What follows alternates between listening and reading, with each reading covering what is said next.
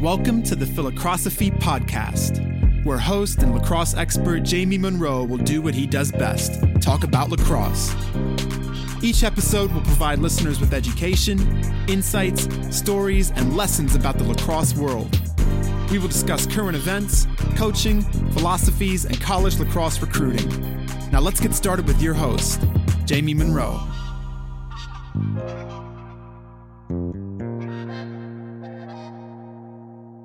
The Philacrosseophy podcast is brought to you by Axia Time, a cool watch company focused on university branded watches. John Canaris is the founder of Axia Time, and he was the goalie at Penn in the late 80s who led his team to the Final Four. John is actually best known for being the goalie that Gary Gait dunked on in the Air Gait. Axia Time makes beautiful Swiss made authentic watches whose design and quality match the essence of the universities they represent. I can attest to the quality of these watches John hooked me up with a sweet Brown University Axia watch, and I think it's the nicest thing I own. Initially licensed with eight Ivy League schools, Axia keeps adding new schools each month. One of the coolest things Axia offers is custom timepieces to commemorate championships or to celebrate storied teams. Check out the UVA Lacrosse Championship watch. It's sick. Princeton did a really nice one last year as well. Axia even did an LSU football championship watch this year. For any teams interested in creating a custom watch this season, Axia will upgrade it at no extra cost to a championship watch if your team wins a conference or national championship next year.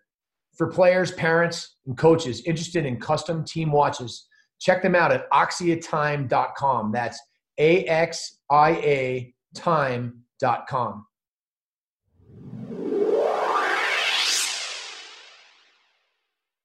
How's it going, everybody? Really excited to welcome Pete Milliman to the Philacrosseophy podcast. Pete's the head coach at Johns Hopkins, and uh, really it fired up to talk lacrosse with you. Pete, how you doing? I'm doing well. Thanks for having me. Awesome, man. Um, okay, so as uh, I usually do with guests on this podcast for the first time, um, I would love to hear about your lacrosse journey as a player, as a coach. Um, and um, let's kick it off with you grew up in Rochester. Tell us a little bit about how you got into the sport, some of the influences on you and how you ended up getting to Gettysburg. Um, sure. Uh, upstate lacrosse at its finest, I think. Um, you know, I, think look, Rochester is a great place to be from. It's a great place to uh, uh, to learn the game from some from some fantastic coaches. And um, uh, I started playing in eighth grade. Um, I just uh, I don't know. I was playing soccer and football and things like that when I was younger. I think lacrosse was pretty big up there, but um, I didn't have any direct connection until um, just some some friends were going to uh, to sign up for lacrosse that spring, and and I got you know redirected down the hallway and and ended up signing up for lacrosse, and um, you know probably probably changed the trajectory of of where I was going in my life, and uh, and I I had no real um, you know plan to do that. It just uh, it just kind of happened in the hallway that day um, uh, you know, probably didn't know where I was going to college until uh, midway through a postgraduate year at Canterbury.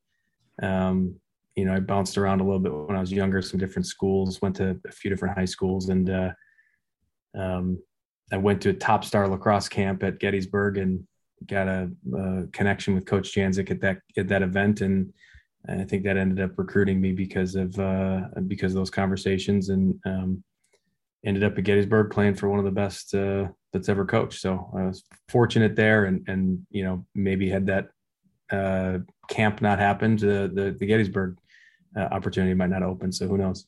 Top star. I used to go to that camp all the time. There was a lot of good, uh, a lot of good players at Top Star. Yeah, and one of the best midday floor hockey games you'll ever experience too.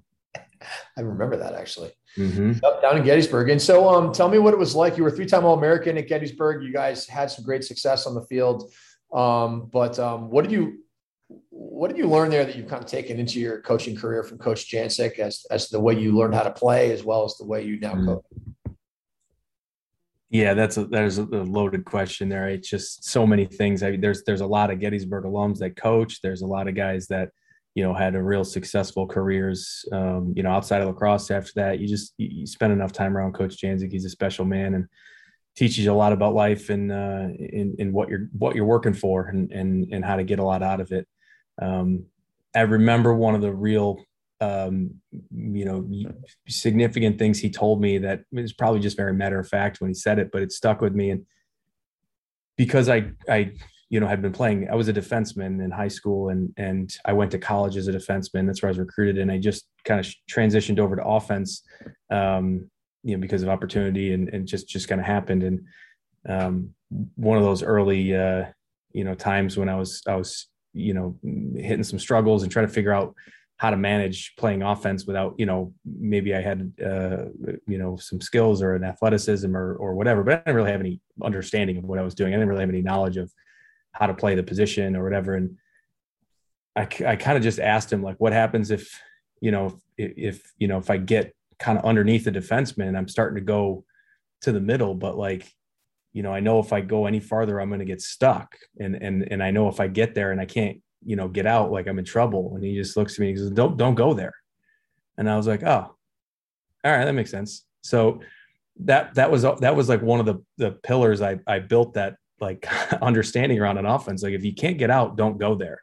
And, and it's still probably in a similar fashion, the way I explain that to guys here. Like if you're going to go underneath your defenseman. If you're tr- going to try and get, you know, across the front, you got to make sure you get all the way across the front or you don't want to go there. You don't want to get to a point where you're halfway and you're like, well, now I got to dive or something, or I'm not going to get there. You know, I mean, make sure you have an exit route, make sure you have a, a way of, um, you know, securing the ball if, if it doesn't go the way you, you originally planned. I mean, probably a little more philosophical on this end of it, but you know, it, yeah. it it, it made a it made a dent at that point when I was you know an impressionable learning uh you know developing player and so that's the one I stick with.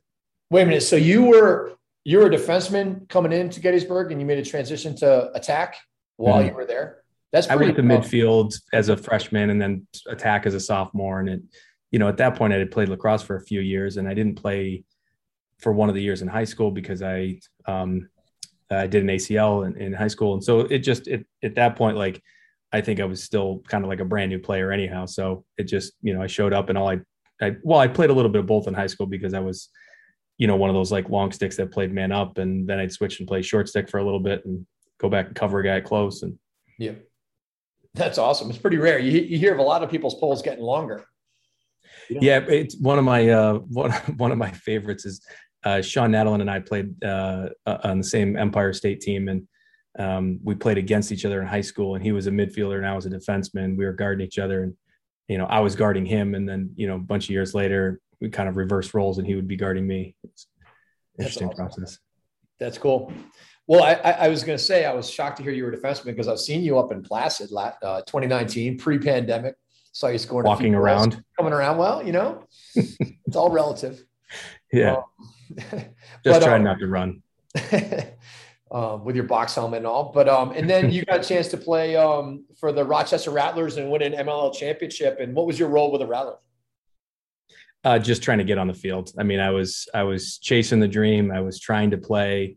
Um, you know, I, I, think I fit in with the roster and fit in with the group, and and you know w- was just happy with my role. That like if I got a chance to dress, I would. If I got a chance to get in uh, make an impact. Um, but the, that that those teams those teams were pretty impressive, and, oh God, and I yeah. wasn't quite the athlete that they were, and and so I was I was really happy with my role. I mean, I was I was always challenging myself, and I was always pushing. I just I, I mean, I tried for years. I wanted to I wanted to really wanted to play at that level, and uh, you know, but uh, you know, it was it was a, a midfield with Casey Powell and Joe Walters and um, you know, junior at attack. And it just, there's those teams were really really really stacked and so it was it was hard i, I was i was always fighting it so um, it was a great experience it was really life changing probably in much of my coaching career as anything because of how much i learned um, you know learning you know that the, the, professional level is so unique and such such a different animal from from college and, and any other level like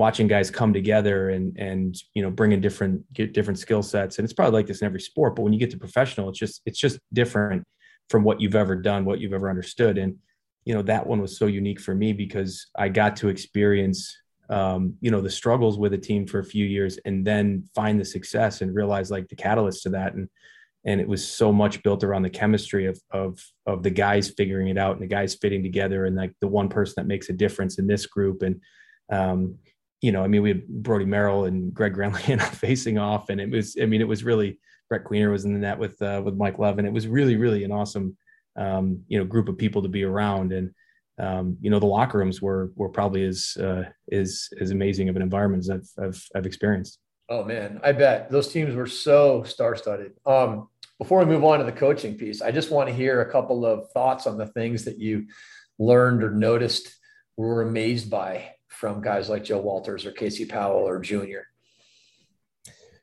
Oh, that's a good one. Um,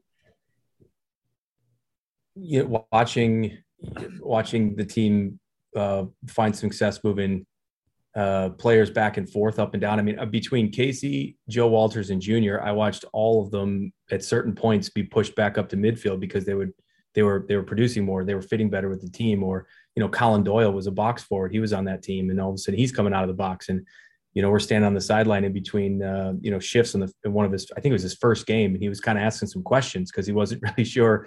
He didn't have a lot of experience with with run out of the box and and the familiar. I'm sure he played field before, uh, sparingly, uh, if that, but but probably was was at attack most of the time. And so, you know, with the the quality of the the the guys on that roster, it was really just you know how many different times can we throw this at the wall until it starts to make sense? And and uh, you know the buy-in from the guys and realizing that you know we just wanted to win you know where do we find that success? And i remember we traded and and got brett bucktooth on the team and and you know he was coming out of the box on the second midfield line for for most of the season just because the first was i think gavin prout and joe and and casey. And um just you know it's a unique mixture. And, and i'm like i just if i can get in the game if i can get on the field i'll be happy you know? I mean i just want to be in the mix. So um it, it, it was interesting watching like the watching the brains work together um you know with different degrees of experience different backgrounds different skill levels and and trying to make it you know happen on the field and and in the in the you know the short windows of time before games not like five straight days of practicing you know your man up for for 10 15 minutes a day. Like we you know you ran it a couple times and then you got to make an adjustment in the middle of the game and, and call a shot and who's going to do it and let's see if we can execute it. And, and, and most of the time that's not the way it works. It's just you know what what comes after that. But um you know that that that that chemistry and that creativity is just so unique there. The creativity of the guys that you just mentioned are just so off the charts. I mean things that you mm-hmm. probably at practice you would see stuff that you just never. Wiki was on that attack too. It was it was uh, a, a, really really special group uh, of of of offensive players too, all the way around. But it was cool. I had a chance to coach MLL for one season, and, and it was Randy Staats and Mark Matthews and Kevin Rice, and just same thing. Like you're just seeing stuff every single day that you're just like, oh my mm-hmm. god, insane. Mm-hmm. Um, all right, so um, RIT, Siena, Princeton were your early assistant coaching um, stops along the way, and you still play on the RIT um, um, Placid team, I think, or so. There's, a, there's a few RIT guys. It's it's it probably more commonly it's a, it's like a Rattlers alumni team. It's oh, just a lot of guys from gotcha. upstate that we played with. There's a lot of ex Rattlers, uh, Reggie and um, oh yeah, Joe Smith and Saul Bliss has played at times, and uh, uh. Pat Dutton and uh, you know Wilkie. Wilkie. So Wilkie and Coon, uh, Jake Coon are the RIT coaches, and um, you know there's NAS coaches. There's there's the, the whole the whole spectrum. It's mostly just upstaters. so tell me a little bit about um, those stops and um, kind of your what you learned from the coaches and from the environments at RIT mm-hmm. and Princeton along the way.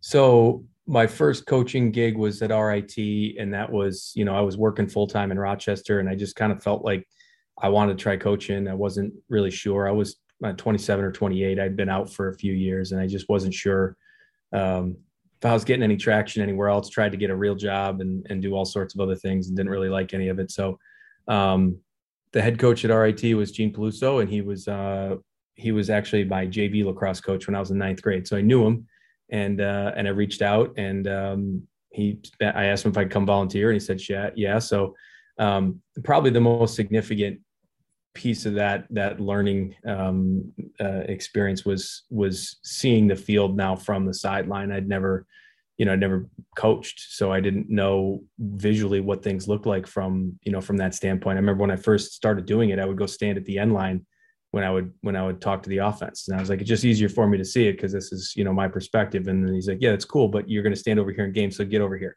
Um, so I had to start start moving my myself around the field to to see it from different angles. But um, uh, that was pretty unique. Um, I think my uh, my second year, I went to Siena. I actually worked with Brian Brecht. He was the head coach there, um, and and we had a pretty good year. You know, it's it, I think it was one of the first years that um, you know it's his second or third year when um, you know he'd put a lot of time into the recruiting, and and we started to see um, you know that come to fruition, and and that was probably the um, you know the biggest takeaway is was just how hard of a worker he was and how grueling he was you know, going at that that recruiting game. And you know, he had, he had me calling guys, and I was like, I'm not sure he's interested. He's like, you keep calling him because we might get him. And I'm like, okay. And and you know, it was like a, a, a real eye opener for me at that point because I'd never recruited and I didn't really understand the, um, you know, the the tactics to it. And uh, you know, he he's obviously found a lot of success and and gotten a lot of great players at uh, at places that.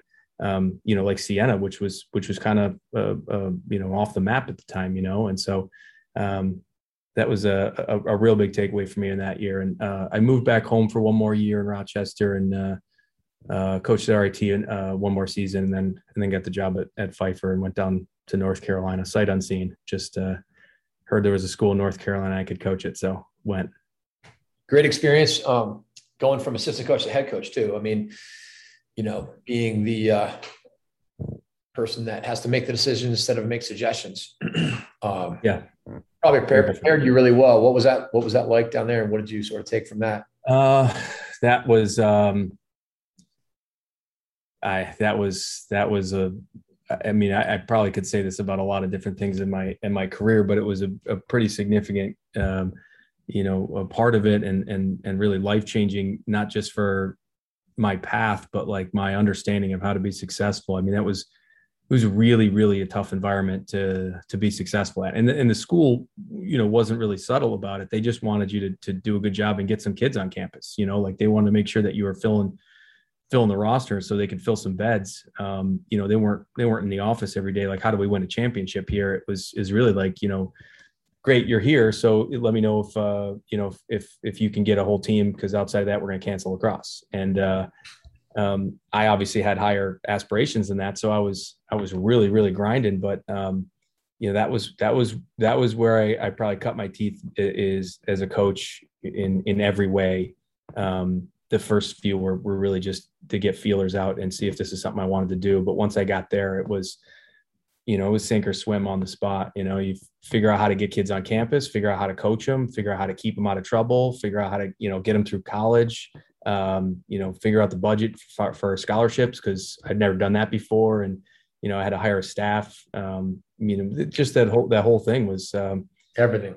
It, it was everything. I, I, had a I had a phenomenal um, a leader. Uh, I had an athletic director who um, taught me as much about about being a coach as anything, and and a lot of it was that he he was upfront with me. He's like, this is this is a uh, as difficult of a job as you'll do because I know you're going to try and win here. And he's like, that's probably as hard as anything.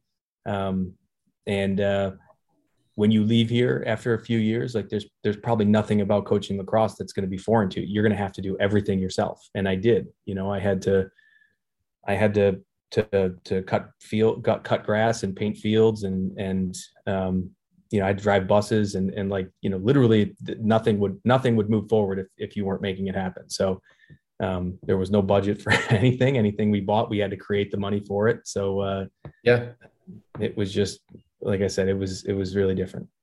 It's that's honestly an amazing experience, um, as opposed to those that have kind of grown up with all of the backing. It, it's it's not necessarily totally better or worse, but it is a good experience to to just literally have to figure it all out to have success. Yeah, it's not easy, but I wouldn't give it back after after having experienced it. I remember hearing somebody, I don't remember who was telling me this. It might have been like Fred Opie or something hundred years ago, like like doing a a, a, um, a talk, uh, and he um, was talking about going over to Japan and seeing them like um, you know get out um, you know paint buckets and everything to try and have a club practice. Like there was like they would show up for practice, and there were no lines on the field. He's like, so when they get there, the first thing they got to do is line the field, but they line it in chalk because when they're done, they got to wipe all the lines off because the next team that comes in may not be playing lacrosse, or obviously they aren't.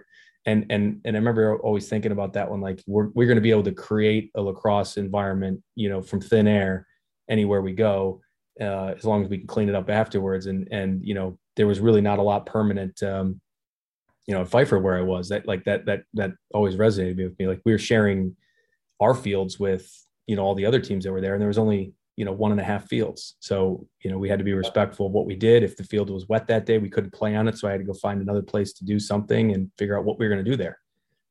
We were writing practice plans based on the space we had for about a month and a half of the year.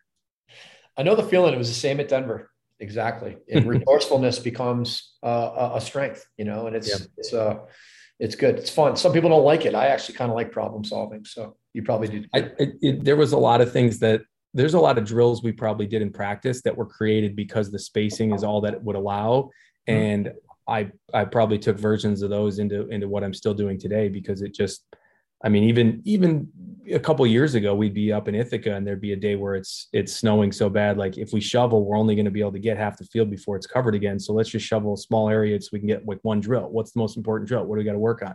Let's plug it in here. And you know, it's all kind of derived from the same concept. Like, what do you have that you can get done, and what's most important? So next stop was Cornell, right? Um, how'd you get up there? Uh, next stop was Princeton. I left oh, Pfeiffer for Princeton. Um, was there for one year, and uh, and then the Cornell opportunity presented itself, and uh, and then I went to Ithaca. Awesome. So let's just um let's talk a little bit about Cornell, what you learned um, as an assistant, and then as a, as you transitioned to a head coach. Um, love to hear about that. What an amazing experience um, you guys you know, rolled into um, incredibly proud tradition and and um, mm-hmm. and held it up. Yeah, that uh, the tradition and the um, the experience and the understanding and, and learning a new culture and a, and a very unique one at that, and um, you know, just getting used to uh, what it took to be successful at Cornell. Maybe that was the most significant thing about that experience was was realizing that you know what was successful at Cornell is not necessarily um, what what fits everywhere. It's it was unique to that that environment. It was unique unique to that program, and um, a big part of my job was to learn that um, before I started, you know, running around thinking I was I was doing all sorts of important things. If they didn't fit, um, you know, for the guys in that locker room, if they didn't fit that school, if they didn't fit that uh, you know that culture, it wasn't gonna it wasn't gonna work. So. Um, a lot of that was, you know, the coaches that had laid the groundwork before me, and a lot of that was the you know the guys in the locker room and and and realizing that they were you know they were a really committed bunch. They were a hardworking group and um, you know their success wasn't an accident. And uh, you know you you could see a lot of that in the way that they worked um, you know day to day and and you know got a chance to spend uh, seven years with uh, with the strength coach Tom Howley is one of the best coaches I've ever met. Um, you know maybe at anything he's just just a phenomenal uh, uh, teacher. And so um, a lot of those those lessons came from um, you know maybe that same concept we're, we're talking about here is like what what you know what fits here what works here. Like you only got this much space or this much room you know uh, you know equipment to work with whatever it is like how do you still train your guys? Because um, you don't always have everything that you need at your disposal and, and very few places even have that. So um, you know it was a really really uh, important in shaping i think my my opinion of of you know how to um, how to train the team how to how to you know you know build things a certain way how to how to recruit to it. You know you, you couldn't miss with the recruits so that where they wouldn't fit as well. It's not um, it's not like Cornell was a hard place to convince people of. It was, is a is a great school, but you know, like everywhere, it's this is not a place for everybody. It's just it's it's just different. Uh, you know, depending on what you're really looking for, and a lot of people think they know what they want. Um, you got to try and get through that. You got to try and filter that out so you know what they what they actually want is uh, is is really what's peeking through. So you started off as a defenseman, you became an attackman you were a head coach where you obviously responsible for both sides of the ball at Cornell. You started off as a defensive coordinator and moved into the offensive coordinator role. Mm-hmm. How do you think um, having an expertise on both sides of the ball has shaped you as a coach?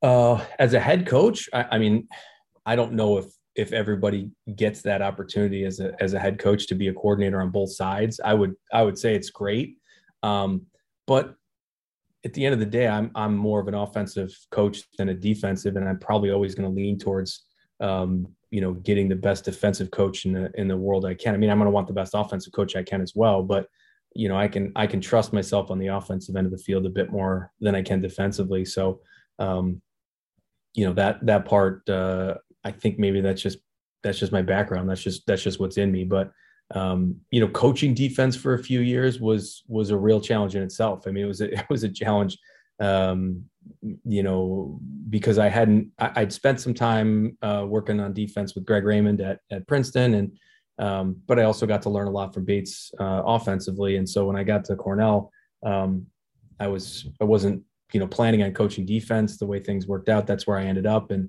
um, I, am glad that I was I was kind of thrown into that. You know, there was there was a lot of struggle there, but there was some success, and so it's it's part of the learning process. You know, you you fail, um, you know, at your own mistakes, and then and then you learn how to how to build from that. It's uh, is a big part of it. I think it's so important to have that balance. I mean, um, by the time you get to your level, you're you're going to have to know both sides of the ball, anyways. But I think a lot of times for a lot of the coaches that are listening here, they're youth or high school coaches, and if you put too much of a focus on one side of the ball, it makes it impossible to grow on that side. You really have to be um, uh, aware and knowledgeable mm-hmm. and proficient in both sides of the ball. I think. Yeah, I mean, I, I at the end of the day, I'm going to take the you know viewpoints and the opinions of my staff members is is is valuable as anything and and regardless of whether i'm i'm coaching uh, defense or offense regardless of whether we're talking about defense or offense like you know we're all talking the same game i mean your opinion yeah. on how to how to defend a pick play below gle in my opinion might be different but at the end of the day like there's probably a, a, million different ways to do a lot of stuff. It's just a matter of whether we can coach what we want to do effectively enough that yep. the guys understand it and they can execute it. So, you know, I mean, you could you could probably sample five teams right now across NCAA that do certain things really, really successfully and all vastly different. And that doesn't mean that there's one way to play, you know, a pick below GLE like we're talking about. Doesn't mean there's. I had an alum in here yesterday from from 1980, Mike Federica, and he was asking me about covering on ball, and and he was, you know, do you do you take away the strong hand or do you, you know, I, he's like, I always thought you put your your inside foot upfield and take away the middle and you know, Tony Seaman told me that you play their opposite hand. And I'm like, what's interesting that you said, I mean, they're both, they both can be right depending on what you're looking for. And, and, and he was kind of, I think he was looking for the answer, like what's, which one's right. And I'm like, it depends on what you're doing. And so it was just yeah. nice to have a, you know, a conversation about that. But I think that opens up the, um, the door there. Like it's, it's depending on what works for you. I think there was a lot of things I did as defensive coach at, at Cornell that I probably wouldn't do again, even if they were successful at the time or, um, you know things that I didn't know about at the time. I wish I I wish I did, um, even if we had you know found success at certain things at, at the time. So it, it, it's always you know kind of changing and evolving. Um, before we move on to uh, talking about Hopkins, we got to talk about Jeff Teat. We talked a little bit before. I'm just absolutely mesmerized. I will like literally watch that guy play every single time I can. I don't care what he's doing. I'd probably watch it. Um, can you just talk a little bit about him as a player um, and what you kind of learned from him and, and, and even how it may have sort of shaped the way you coach offense uh, or mm-hmm. not? Yeah, there's no doubt it, it, it shaped the way I coach offense because I think that the offense that we started to run there was was developed a lot of ways to to fit um, you know what we could do with Jeff and uh, I thought it was you know just kind of a product of of you know his addition and some of the other guys that were fitting in and it seemed to make sense. And so we just developed an offensive uh, system um, you know from that. But the one that we originally created was was you know not exactly um, not quite even close to uh, to what it was after you know a year or two because um, we we really let those guys maybe teach us a little bit more about how it should work and how it should run. And um, you know it's a it's a big takeaway from from coach and Jeff is that you know you can you can feel your value as a coach and then you can realize like uh, there's not a lot of stuff i'm going to tell him that he he's not aware of. I can always coach him and always push him. Like my job is to make him as uh, into the best version of himself but um, that doesn't necessarily mean i have to know more about the game than him or, or have uh, you know a better sense of it or be smarter than him. Um, i can let him teach me some of those things too. And i think um, because of his nature and because he's a humble kid and because he's a you know he's a great team team player teammate. Um, I think a lot of the guys developed that relationship with. You know, I mean, he he's um, he's just a good teammate, he's a good team ball player, and uh, then when you're kind of growing it together, when you're kind of developing it together, you you realize like you're you're always kind of teaching each other stuff and come up with new ideas and uh, um, you know I, I thought it was a it, it, was a great environment it was it was something that uh, you know obviously it, it's it's a you know special treat to be able to coach a, a player of that ability but um, you know just really proud of the, the the way you know the whole group kind of learned and, and played well together because of that and that's you know maybe the biggest takeaway in in the process moving over to Hopkins is is you know how do we develop this in a way that makes sense for us because I don't want to write an offense that I ran for somebody else. I don't want to write an offense that uh, um, you know we'll work somewhere else and, and with other people and, and, tell you guys you have to run it. Like this whole thing will change week to week uh, until we figure it out. But I just wanted to work at Johns Hopkins. I, you know, if I was at Pfeiffer, I'd wanted to work at Pfeiffer. I mean, at one point yeah. I had Rob Hope playing lefty attack, and he's one of the best defensemen in box. And I had him there because he was the only lefty I had on offense. So I put him put him at attack, and that we ran an offense with a guy that doesn't shoot that much, but he was great at ground balls. when you when you um, think about Jeff Teat, before we move on, um, what made him such a great shooter? What made him such a great passer? And what was it about his off ball that was impressive to you?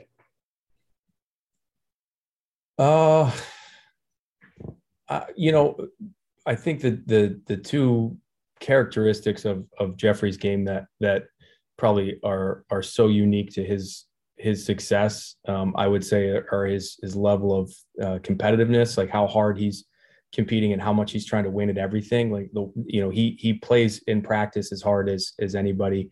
Um, and it's not just because he's you know trying to embrace that challenge in practice or, or because he knows his responsibility. It's because he's competitive. He wants to win. And then outside of that, I would say you know his, his patience and his degree of composure um, in situations where you know he just has a has a different degree of of um, you know I would say security that there's something at the other end of this. Like I don't need to yeah. make it happen right now. I don't need to force it. Um, it's a lot of it's a lot of fundamental training from his coaches. It's it's a lot of you know uh, you know just being around you know his father and and and a lot of great you know lacrosse people in his life that have, have taught him the game the right way and he understands it. But you know, it's just it's, it's just like a, a I've said this before. It's like a devastating, uh, agonizing degree of patience when you're playing against it. Like it's just he doesn't get flustered. He doesn't get uh, um, you know bothered. He's he doesn't make selfish plays. He just you know keeps the game going. And if it doesn't work, you know, you dump it in the corner, you get back. And um, you know that doesn't always resonate with a lot of people. It doesn't always you know not not everybody can understand it that way. And and I think from that is probably where you get you know a, a higher a higher level of of uh, understanding of passing the ball and finishing the ball and shooting. And um, you know there's a lot of things that can be derived from that but. Yeah amazing. You just can't speed him up. You know you can try to not very easily. It's it's oh, it's hard so. All right so shifting gears here um, let's talk about john Hopkins lacrosse um, obviously you take over the team in the middle of a pandemic in a situation where you didn't really get to have very much in-person time with them. Um, just talk a little bit about the culture you're trying to create um, with Hopkins as you start to build this um, program um, in a new way.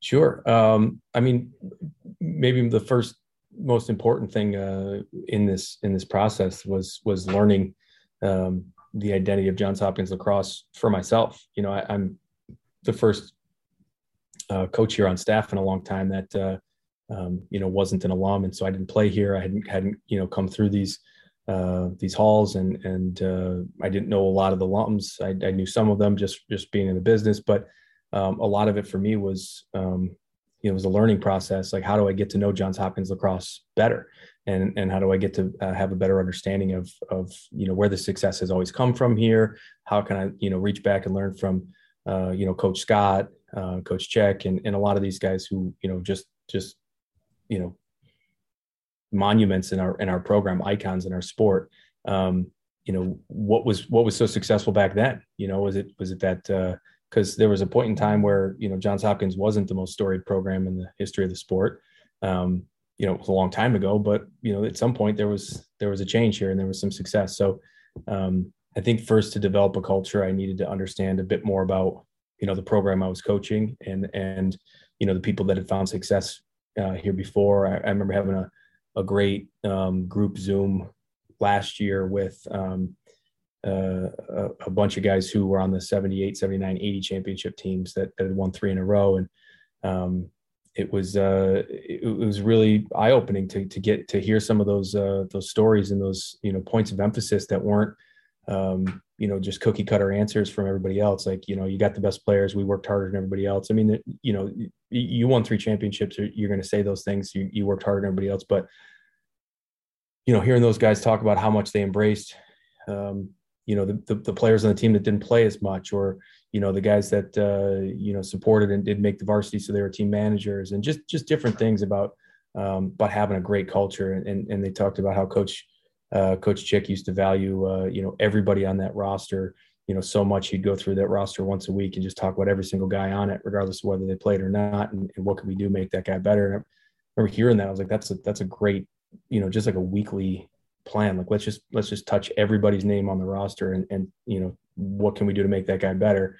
Um, and and ultimately you just want to build the most successful culture the most successful group that you can not not just collect the best players and um, you know put them out there and hope that they win like it's it's got to be about the environment that they're competing in and um, you know how they cultivate success um, themselves not not necessarily from the top down let's talk a little bit about um, your philosophies on player development um, how big of an emphasis is this for you, and, and how do you guys kind of go about it? And what do you look at from mm-hmm. the defensive side versus the offensive side? Well, I mean, I think generally, um, to answer the question, it's my it's it's massive. It's it's it's it's you know, it's if I was just trying to grab guys that I thought were going to be as good today as they're ever going to be in four years, then um, there's not a lot of chance I'm going to be highly successful unless I just you know hit every single home run uh, in the recruiting game possible and get the best players. I, I think ultimately, like you've got to get you got to get the best out of the guys that you have, and you've got to teach them to play uh, a game that a fits for them, uh, and and b has has the ability to keep growing and, and keep developing because um, the game's going to change to them. Some guys change shapes while they're here. They change understandings. They change positions.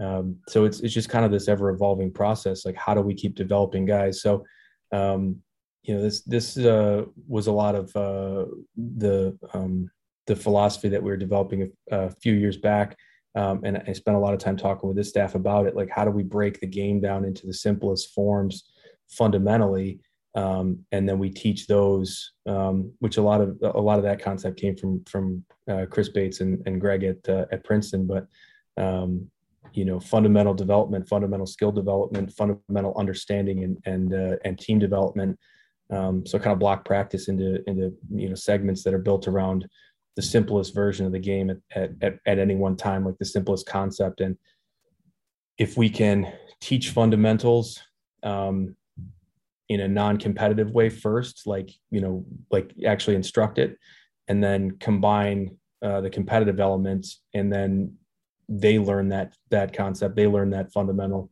um, you know, experientially. So we want to uh, you know bring that whole process uh, you know together um, so it goes from you know our opinions our vision you know our evidence base uh, you know learning component for them that that they can end up learning the process learning the concept by winning it and, or losing it and uh, um, you know we like we can do a ground ball drill and we can talk about you know um, how to compete for the ground ball, how to win the space, how to win, um, how to how to separate once you win it, how to get the ball off the ground, how to compete if you don't, if you're not ball side, how to get ball side if you're not.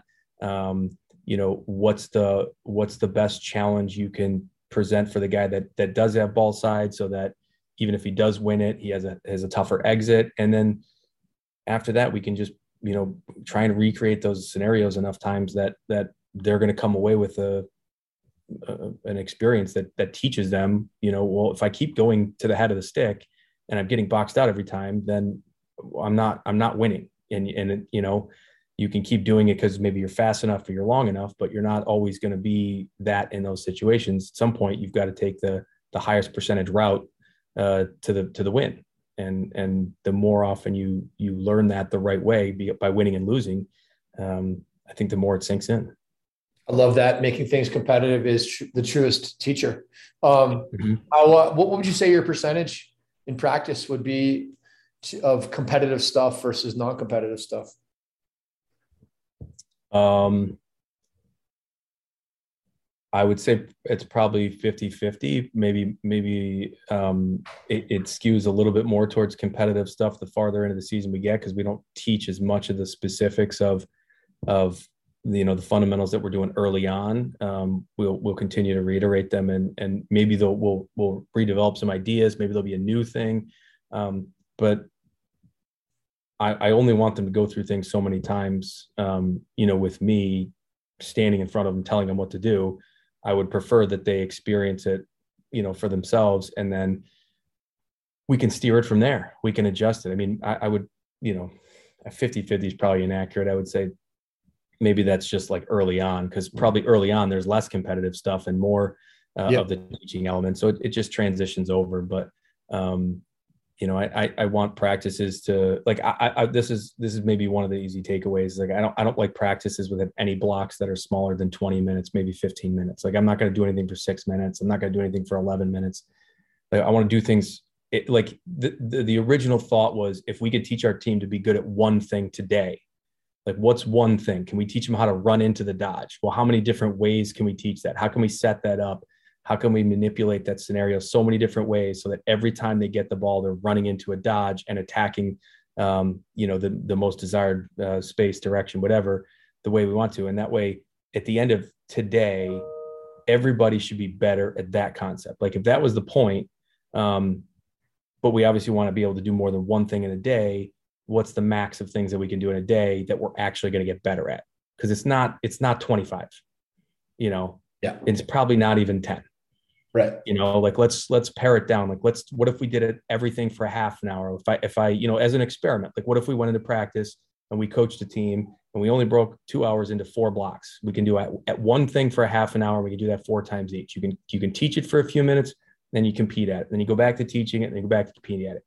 And and at that if you do that for a couple weeks like would you be better off than if you went through everything every day 10 minutes in each and my, my thought was that the more we can focus on less things and spend more time getting better at them, we'll probably develop our team and develop our individual players better because they'll learn the concepts. You're not going to get enough reps if you do it for six minutes, especially when you have 50 guys on the field. So again, I don't know if it's right or not. I just that's yeah. that's one that felt to me like we were starting to make a difference. And um, you know, I thought last year there was some shifting in the way we were practicing through the middle of the year, and it started to we started to see a little bit better results from it. And you know, towards the end of the year, I think our practices looked maybe simpler than they did early on, and uh, it just took us a while to to make more sense of it. I love it. I think it's really interesting, and I think one of the things it does when you make things competitive and you add context to it, you can have an emphasis of one thing, but they're actually learning a lot of things at one time. And even though you might not get 25 things that you can emphasize in a day, but when you're playing something competitive, mm-hmm. where it's up to them to figure it out um, they're solving problems and playing in context and actually learning how to compete and win. Um, and they're learning a lot of things along with that those those smaller points of emphasis. Yeah, I think what you said in there is is maybe um, one of the one of the lost concepts here is that like want to teach them how to learn to win. Like I I don't want you to do the drill I want you to the way I want you to do it. I want you to do the drill the way that you want to do it that right. wins.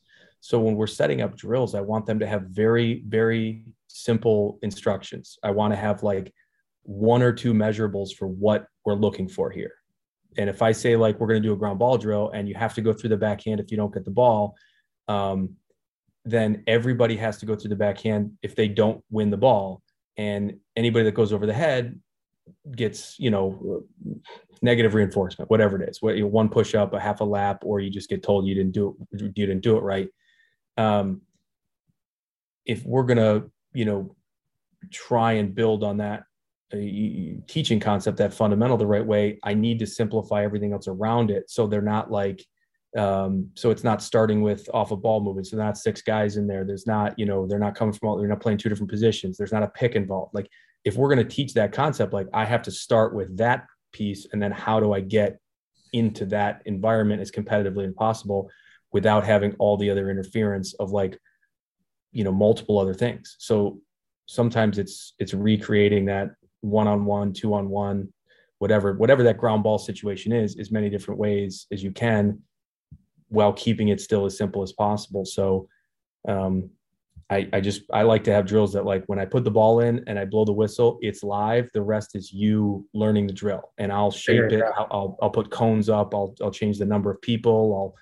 I'll you know I'll put defensemen on offense. Whatever I can do to to to to manipulate it without telling you like the first thing I want you to do is set a pick, then throw it behind X, and then he's going to carry it over here, and then and then we're gonna then you're gonna have to work on this, like because then then the whole thing is, you know, I don't know, it just doesn't seem authentic to me. I agree. It's it's kind of the difference between a drill and a, a game like situation. And when you think about game like, um, I've been thinking a lot about this word, and I feel like game like is a little misunderstood because sometimes it's like, well, let's just simulate a, a little portion of a game but I think game like has a lot to do with the lack of control from a coach. Because yeah. in a game, you as the coach, you can have some voice control, but really it's out of your control. And so therefore, mm-hmm. to make a game like it must be competitive and it must be up to the players to begin to figure things out. Yeah. If I want to work on pick play from the wing, but I want to work on the pick going over the top, I can't tell the guy with the ball, you have to go over the top every time because then the defense is just going to play over the top and then he's not going to be able to get there and they're just going to keep running into each other for the because I tell him to.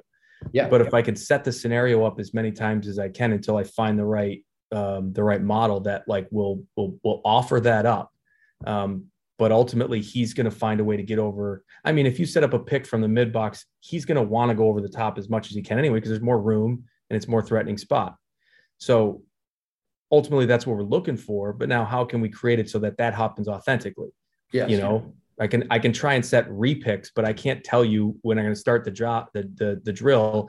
I'm going to give you the ball blow the whistle. I want you to dodge one direction off the pick and dodge back off, off the pick the other direction. Like what if he doesn't what if it's not the best option? I want him to go with what's best. So if he learns that uh, it's going to stick. It, and it's not going to be me telling them that going back across the middle of the pick, uh, of middle back across the pick to the middle is better.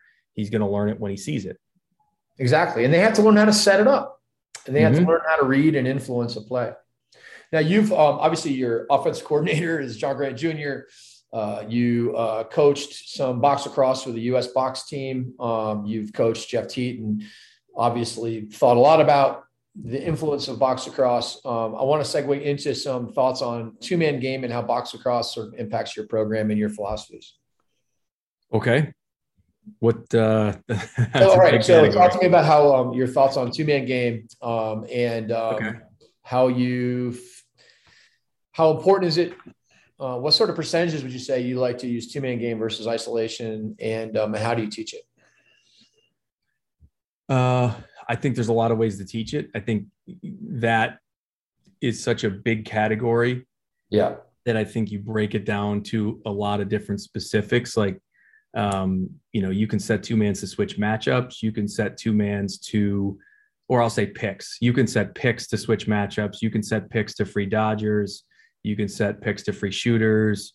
Um, and then you open up two man stuff, which is not not specifically pick play, but um, uh, kind of what you and I were, were talking about just before we started this. But how do we get a third guy to the mix, and and that uh, ultimately you know starts to bring in the the bigger picture of, of of the whole team concept. So I've never really looked at it specifically as like just two man stuff as much as like three man or um, you know the, the the verbiage in our offense is triggers like how do we start the offense and it's really just how do we begin how do we begin ball movement? How do we begin motion? How do we be how do we trigger slides essentially? How do we get them going?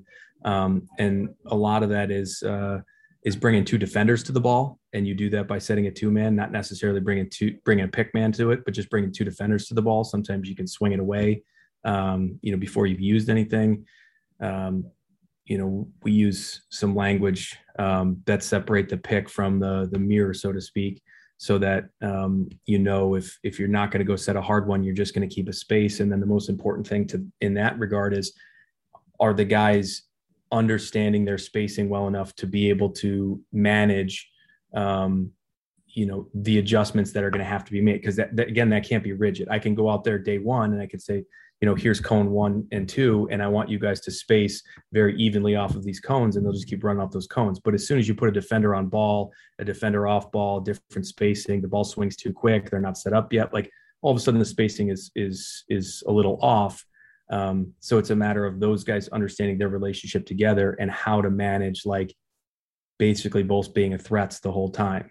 And um, I don't know, maybe that's a, a broad way of, of answering the, the question for, for, for two man offense, but I don't, I don't look at it as two man offense with us very much, but I, I think it looks that way a lot. Um, the way we run it, I, I think I've, I've got a lot of questions about um, you know the the box style of offense that we run. But I think it's a pretty conventional motion offense um, for field. But um, we have a lot of box concepts in it. And yeah. I mean, Junior showed up and he was like all excited to run this two man stuff. And and I was like, well, we're I think we're gonna start with this and then we'll transition to this and whatnot. And I think he was really surprised that there was a lot less two man in it than he was anticipating. Mm-hmm. Well, some of the advantages of two man obviously is um, um, when you bring two to the ball and you can get that third man, it opens up you know opportunities to skip it and swing it and mm-hmm. more assisted shots, sticks to the middle, stuff like that. And I know it's all a prog- progress. I mean, a process too, where you just got to like establish some. Hey, this is the most important things in our offense, and mm-hmm. I'm sure your offense will look a lot different on in year three than it did in year one. You know, and you'll just be able it to. Looked add. a lot different in game game five Seven. than it did yeah. game three. Yeah, I mean totally. that was that was part of the learning process there and watching the guys like begin to understand the motion and you know there was a uh, there was definitely a turning point to us when we when they were like hey can we start to overlap this and i'm like yeah there we go now we're thinking about it and they were just like it seems like it's a little bit better when instead of like you know pushing we just redirect and and you know i can carry over and then i can even throw back if i want to like right but the whole point is that you understand the motion together, and then you guys are just spacing the field. Like he's going to go the other direction sometimes, and then somebody else is going to have to balance for him. And so you guys have to figure those things out. Like I'll give you the really basic formula formula of it, but it's not always going to happen that way. Like we were just saying about picks, like you know he's not like the timing is going to be off on it. Sometimes he's going to get too deep on the dodge. Sometimes he's going to you know his hand's going to slip off his shaft, and he's going to have to run farther away from the double team so he doesn't get the ball out quickly. And then you know now we're out of sorts and it's really just like how do we again break that bigger offensive philosophy down into like little concepts and fundamentals that like they'll they'll get how to space the offense you know when it, when it's working that way when we're spending that much time teaching you know those concepts they should they should be able to figure those out. I mean ultimately that's the goal. I want them to be able to figure out how to how to space that for themselves. How much um off ball picks slips seals do you guys do in your offense?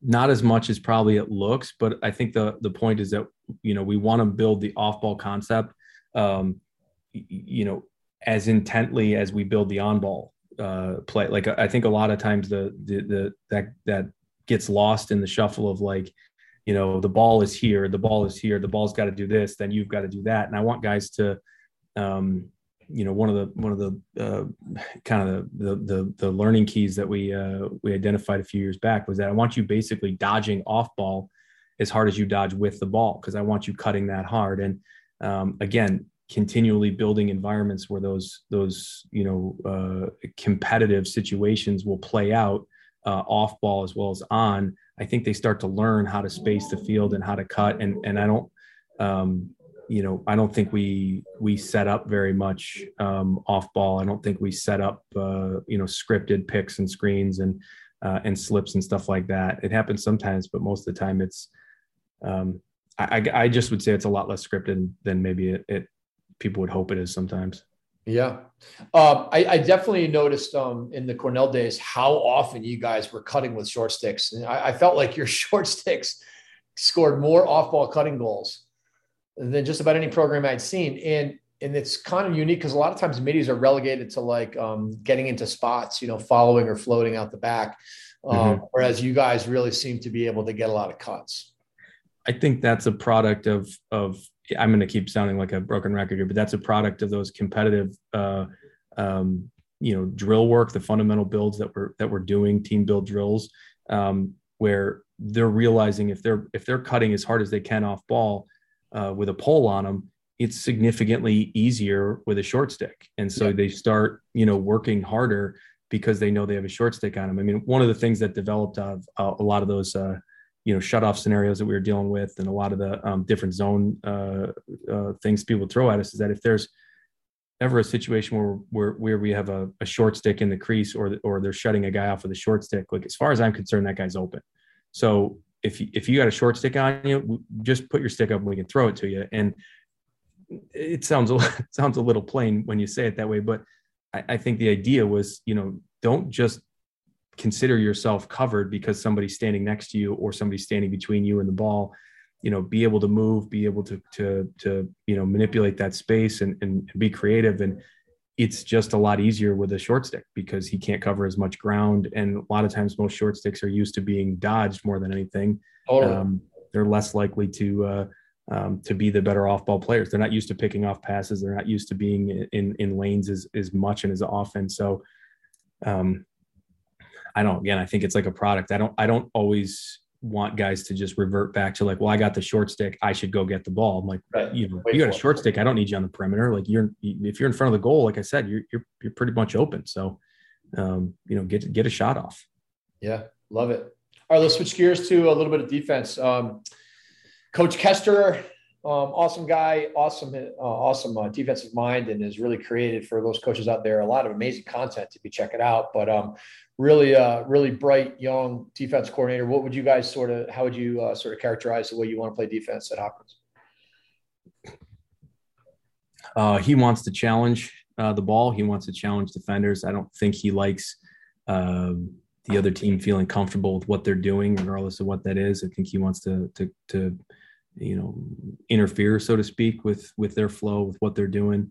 Um, you know that was something that um, uh, you know we connected on early in the in the process the interview um, interview process and our conversations. And um, you know he's a he's a really really well well drilled and schooled in in in some fundamental concepts that he believes strongly in. And, and i think he's really brilliant the way he teaches a lot of those. And that was maybe what you just referenced a second ago one of the first things that jumped out to me is that i i've i've seen some of his instagram or twitter stuff beforehand and i watched it like that's a great way of teaching it. And, and he's you know he's really pushing guys and and you know demanding a lot out of them in in some of those like non-competitive situations that we were referring to. Like if we're going to get into some fundamental build like how do you get you know an appropriate off-ball stance and some creep steps and some uh you know opening to the ball the right direction and how does your stick find the lane and you know not that he needs to reinvent the wheel here but but finding some really great ways of of illustrating those concepts and teaching them uh, in a good environment so that when we then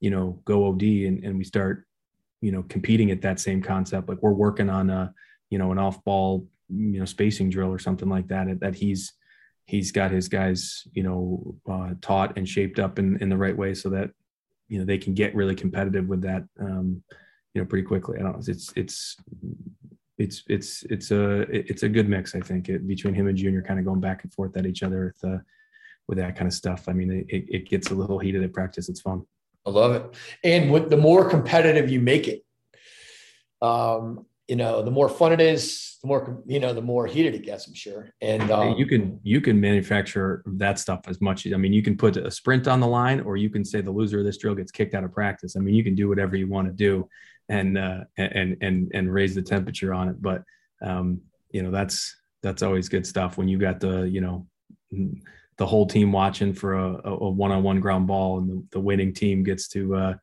you know, go right to dinner, losing team has to run or something like that. I mean, you just come up with whatever you can to get the, the energy up on that. Fun. Um, qu- quick question on the competitive side of things from both sides of the ball. Sometimes I feel like as a coach, we all know that kids like to compete, but sometimes we don't make it competitive for the sake of repping something and accomplishing something. Because when you make it competitive, sometimes they'll figure out a way to win it that wasn't how you wanted them to do it. Um, have you ever experienced that? Does that make sense to you, or do you just sort of say, "Hey, listen, we just want to compete," and at the in the end, they'll figure out how to do this? I mean, if the ball goes in the net, you did a great job on offense. If it doesn't, you did a great job on defense. And so, if I'm if they're if they're doing that, they're competing at that. They're competing on possessions and and whatever that specific component is what I'm looking for is a way of designing a drill so that they can learn the concept that I'm trying to separate out, like that I'm trying to, mm-hmm. um, you know, I guess I'll say build in. Um, so, like to answer your question, like if they learn how to win the drill, then they're always doing it the right way.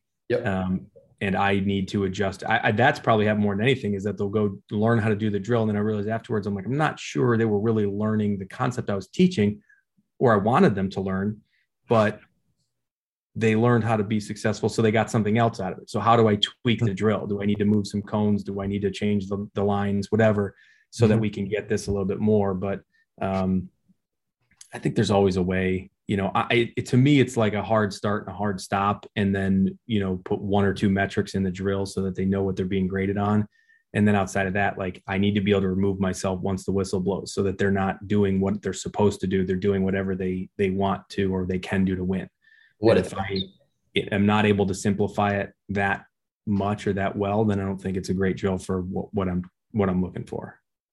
And kids will do things in different ways and have success. Yeah. Right. Some of them are just, I mean, they're built differently. So some, you know, uh, Jacob Angelus is is is half the size of Brennan Grimes, but they both play the same position. So they're both going to get to different spots different ways, and one's righty, one's lefty. So we can do a drill on the right side of the field and then on the left side of the field. And they're both they have to figure out what works for them, not what works for me. Right. And if and if you know if they can score every time we're doing a two on two drill, I don't care if you ever use the pick or not. You know what I mean? Like I, I, would love it if if every time we go, we go run a two man drill, they go set the pick over here. You take two steps. The guy jumps over the pick, and you run underneath it. Nobody touches you. You did a great job.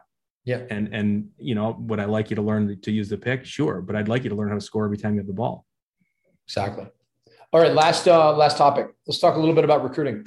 Um, what are you guys? You know, if you were to sort of just give uh, generalities for the for the parents and kids that might be listening to this, um, what are you looking for in an attackman? And are there positions within positions? Course, uh, of course. Um, I'm looking for the hardest working young men um, that want to be the best teammates uh, that I can find. Um, what am I looking for out of an attackman? He's probably going to have to be uh, have a better understanding of the game than than most other positions because he he's going to be doing a lot of the decision making on the offense. He's going to have to, um, you know, be able to move the ball as well as anybody. I don't know if there's any real specifics when it comes to skill sets that are you know make or break. I, I like to have in our offense one guy that can play behind the cage, probably be a fairly two-handed player, but outside of that, the rest of the five offensive guys are are somewhat interchangeable. Um, you know, two guys play on the wings. They can be one-handed. I don't care. All the midfielders can be one-handed. I don't care.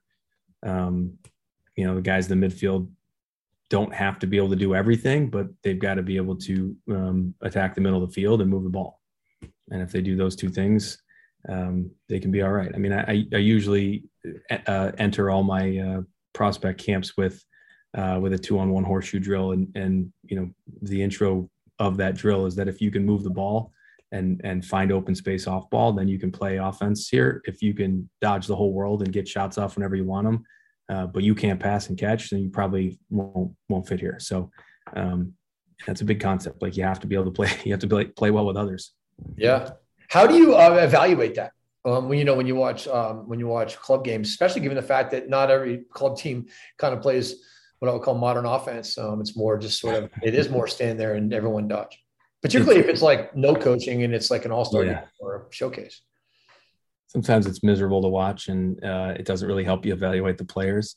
Um, it's it's a lot of times more subtle than some of the obvious. Like you, you can always figure out who can dodge. I mean, I, I jokingly, I say this all the time. I can send my mom to a recruiting tournament. She can come back and tell me the biggest, fastest guy there who scores the most. That's mm-hmm. not hard. Um, it's really finding the guys that move well off ball, that play consistently, that don't have a problem sharing the ball even when they know it's not going to come back. They just they make good, smart plays. They make team lacrosse plays. It doesn't show up all the time. Um, it's certainly a struggle in showcase lacrosse to find it, but club teams, you know, because they don't practice as much together, maybe it's a little bit different. But some teams have have really good offenses and good coaches, and so it does show up. Um, you know, our, our prospect, I mean, there's nothing that compares to like running a recruiting camp on campus and having kids show up and run the drills that you want them to do. And, and afterwards you can, you can pretty well understand whether guys are going to at least have a sense of it or you're starting from scratch. And it, there's some guys that just have never had a background like this, and some guys have had a ton of it. Um, but you know, I'm, I'm, just because a guy can pass and catch doesn't mean he's automatically my favorite kid. If he can't, if he's not tough enough to go anywhere near the middle, or if you know, if he can't, uh, if he can't shoot. I mean, there's there's there's issues there too. But um, it's it's a little bit harder. It's one of those it's one of those things when it comes to um, you know recruiting that you just got to find a, a, you know a specific you got to find a specific element of what you're trying to see um, through a lot of the mess. But yeah, all right. Let's talk a little bit about. Sorry, go ahead. I think everybody's doing the same thing. It's just matter what they like. I mean, I just I, yeah. I like the players I like, and some people like the players That's they right. like, and most of the time they're the same, but sometimes they're not. That's right. Different values. Mm-hmm. Um, defensively, would you say that you guys um, have a similar sort of um, look of hey, we need we need a certain baseline of ability to cover, but playing with other people and playing help defense and playing off the ball is a huge part of it as well. Yeah, I mean, it's it's it's just as important. I think probably the way Coach K would say it is that it's more important um, than the offensive end that you can play as a group than than everywhere else. But I think this is, you know, offensively we're we're going to emphasize off ball play as much as anything. So I think with both both sides of the field, finding guys who you know can play two off ball, um, finding guys who play good help defense, who recover well, smartly, uh, who communicate in all scenarios, not just obvious and easy ones. Guys who can cover, but I'm not looking at like the beginning and the end of the game um, with whether he gets beat or not. I'm wondering whether you know he can he can slow play a fast break, whether he can slow play a slow force and force an east west pass as the coaches force an east west pass in a, in a 54, and and you know chances are we can get the fifth fifth guy in. So um, you know a lot of those little things are a lot of those little things are athletic intuition. A lot of those little things are are you know just gamesmanship, guys. You know a lot of those things are are basketball drills and you know, I, I, I use that 2v1 drill on offense, or, or we can build up. Let's do this. We'll do a 3v2 horseshoe drill, which is just, you know, box, box pre-practice drill, whatever. Um, you know, can you, uh, you know, slow play the offense into an extra couple passes if you're doing that defensively? Can you eliminate off defensive players on offense and still move the ball, um, you know, efficiently? And, and those concepts, like I could take that same drill put you on a basketball court, put you on a soccer field, put you, you know, on the ice. Like it's all the same. It's just sport. Like, you know, can you understand how to manage a three on two without an endless amount of time? It's basically the same thing across the across the board. So, um, you know, again, back maybe back to the beginning of this, or maybe this is a good finish of it, but finding a way to break down those concepts and just teach them repetitively so guys understand the game better um, because they're doing it and because they've done it well um, and not because I told them to. Yeah. Awesome, Pete. Hey, thank you so much for coming on the podcast, telling us about your background, about your philosophies, about Johns Hopkins lacrosse, and um, sharing your time. Thanks for having me, man.